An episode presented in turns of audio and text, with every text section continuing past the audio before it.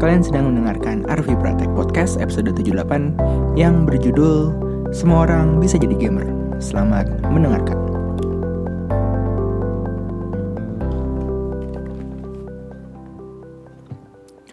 Halo, apa kabar semuanya? Uh, jadi di sini gue ditemenin oleh uh, Phoenix Down kesayangan, Phoenix Down andalan. Uh, resepnya gue dapet dengerin live streamingnya Pradido Santoso dari Jagat Play. Jagat Play di Jagat Review. Jagat, Rev Jagat Review.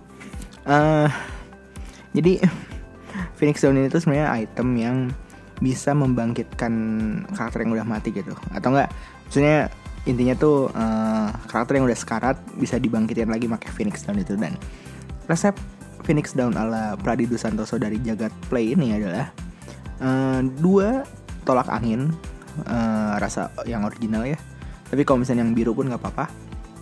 Terus teh setengah gelas dengan air panas tanpa dikasih uh, air normal ya. Jadi air panas terus yang kalau misalnya di dispenser warna merah. Uh, si tehnya itu dicampurin tuh si dua tolak angin tadi. Dua ya harus dua. Uh, terus diaduk. Nah jangan dulu langsung diminum tapi dihirup dulu aromanya. Su dihirup aromanya. Nah baru uh, kalau udah hidungnya udah terhirup oleh udara-udara dari tolak angin campur teh itu baru uh, diminum sekali teguk gitu sekali gluk gitu.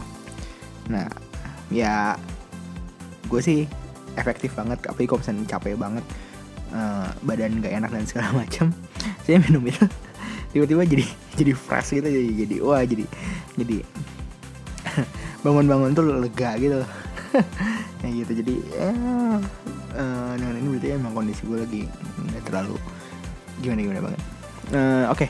jadi ini mau masuk bulan Juli uh, Piala Dunia tak lagi beres ya alhamdulillah. Uh, tiba-tiba besok udah Natal aja. Uh, untuk yang live streaming kemarin hari Sabtu uh, eh, gue sih lihat di YouTube ada 5 yang view. Terima kasih yang udah nonton. Tapi kalau misalnya kalian yang penasaran dan pengen dengerin rerunnya itu udah ada di Apple Podcast di Google Podcast di Castbox. Uh, di aplikasi podcast apa pun udah ada di uh, di distribusinya mah kita tetap nebeng Arvi Pratek Podcast tapi uh, format judulnya beda ini pakai format ala TV series gitu S01 N01 yang berarti akan ada uh, ada ya apa ya season seasonnya season 1 berapa episode season 2 berapa episode kayak segala macam kayak gitu. Jadi kalau ada yang belum dengerin silahkan download silahkan dengerin uh, akan terus live streaming pada setiap akhir bulannya. Jadi kalau misalkan apa akhir bulan ya kalau misalnya ada waktu atau kuota ya nonton aja ya. Gitu. Oke okay karena tadi uh, entar gue minum dulu.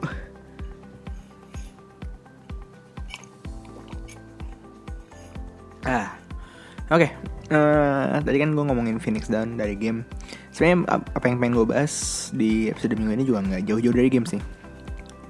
Memang ngebahas game juga gitu. Jadi uh, ini gue kepikiran gara-gara kan gue kan ke mana-mana man. Biasanya pakai KRL dan ojek online gitu ya ya biar berasa di New York atau di Singapura aja gitu mass transit mass transit pindah-pindah stasiun dan segala macam. Nah sering banget gitu kalau misalkan gue di entah itu misalkan ada orang yang lagi nunggu kereta atau misalnya ada orang di KRL di kereta lagi nunggu nyampe stasiun yang dia tuju gitu kan. Biasanya itu orang nunggunya tuh rata-rata ya buat main game gitu.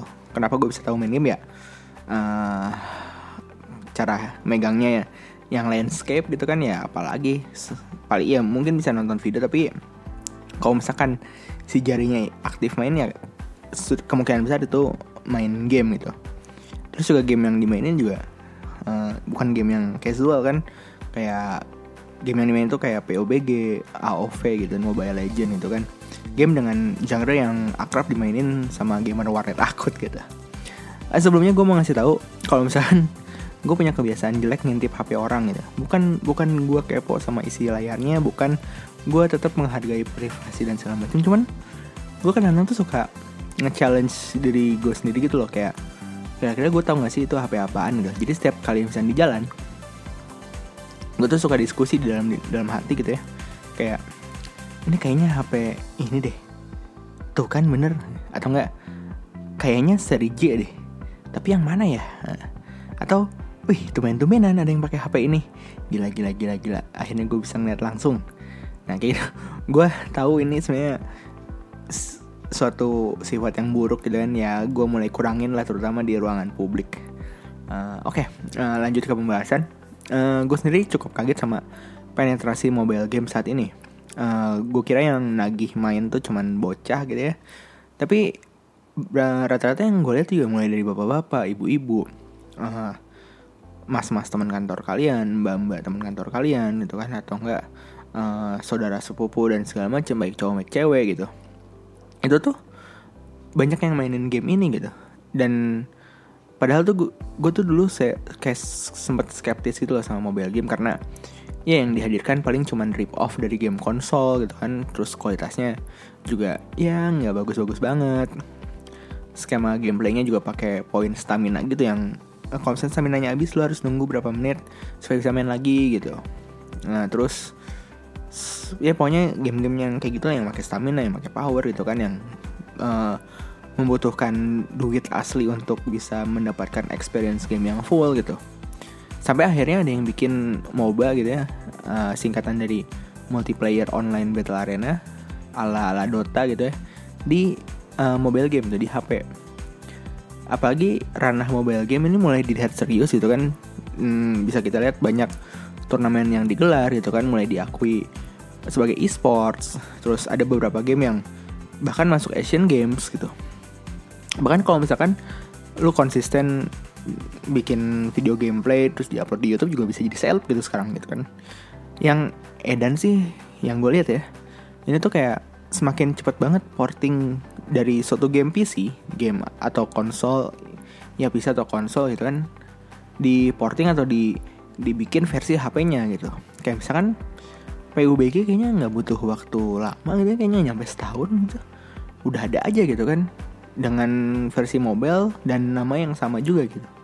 Dibandingkan waktu yang dibutuhkan uh, kalau misalnya kita lihat dari Dota gitu sampai ada game MOBA MOBA analog MOBA analog di smartphone itu kayak uh, transisi PUBG bisa sampai muncul di bikin mobile dengan gameplay yang oke okay, yang enggak mengurangi experience seperti main di di di PC gitu. Itu tuh sadis banget itu menurut gue gitu. Dulu sih mungkin istilah gamer mungkin uh, melekat ke orang yang sering main game di konsol gitu atau langganan paket malam di warnet itu kayak ya misal bahkan ada sorry. Ada beberapa momen kayak kalau misalnya lu cuma main game tuh main PES doang atau main FIFA doang kayak dianggap remeh gitu dianggap sebelah mata gitu kayak uh, ya lah main PES doang aja sosok mau disebut gamer gitu. Kayak ya, ada ada masanya yang kayak gitu gitu cuman uh, masalahnya kan sekarang eh ya dulu kan ini nggak semua orang punya waktu nggak semua orang punya uang untuk main game gitu kan. Tapi semakin kenceng si performa HP sekarang gitu kan.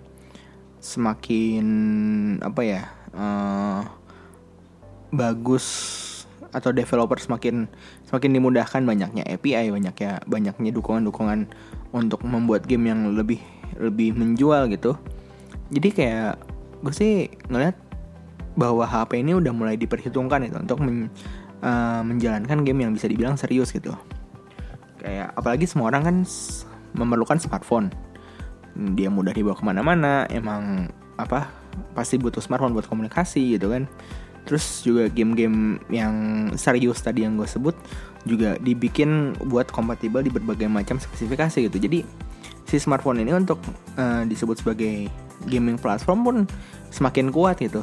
Uh, ya menjadi pilihan untuk mencari kebahagiaan juga makin makin tinggi gitu makin makin kuat itu presensinya.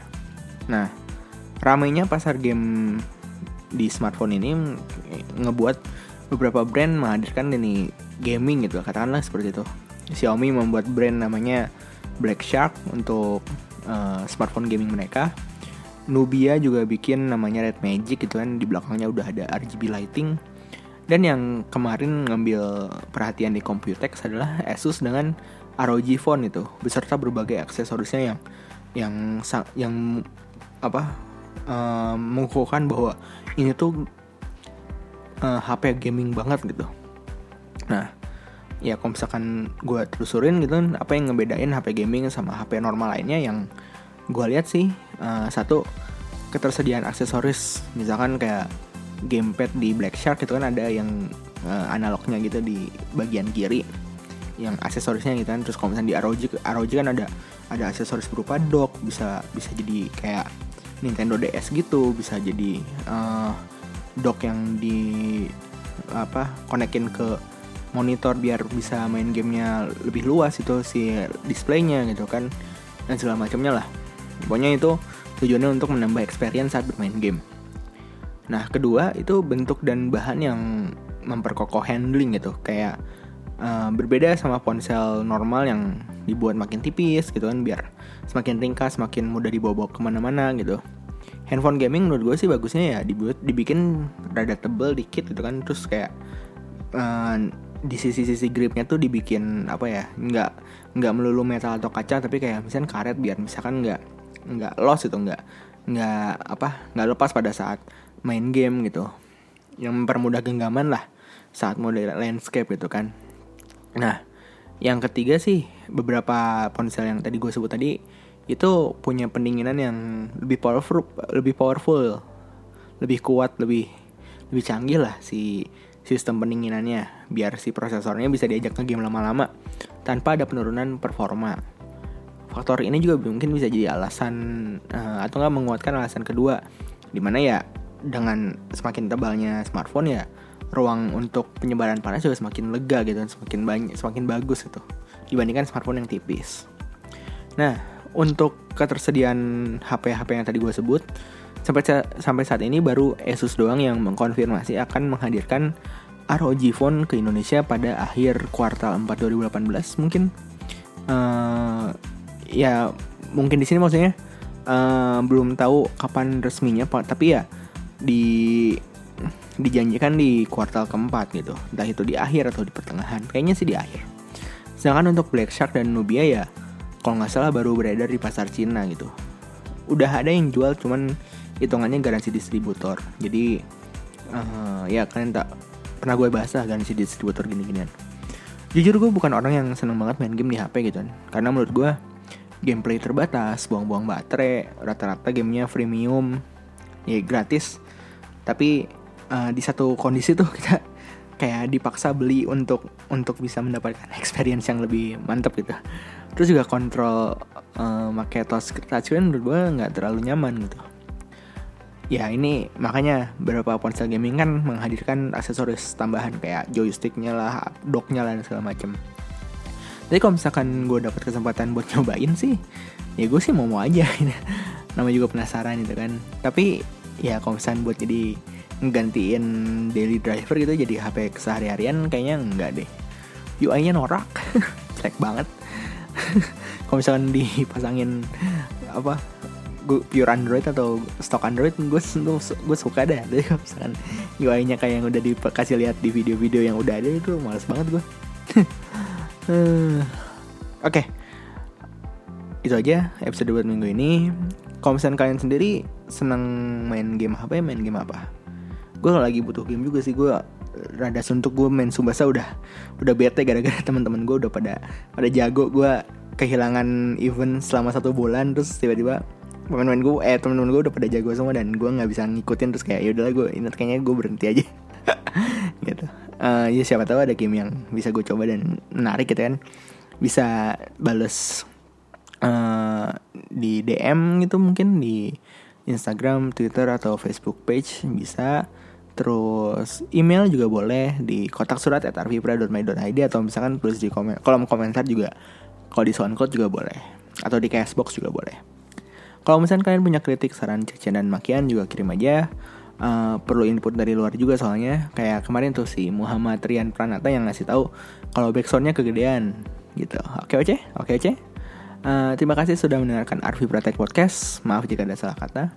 Kita ketemu lagi minggu depan. Semoga aktivitas kalian menyenangkan. Bye.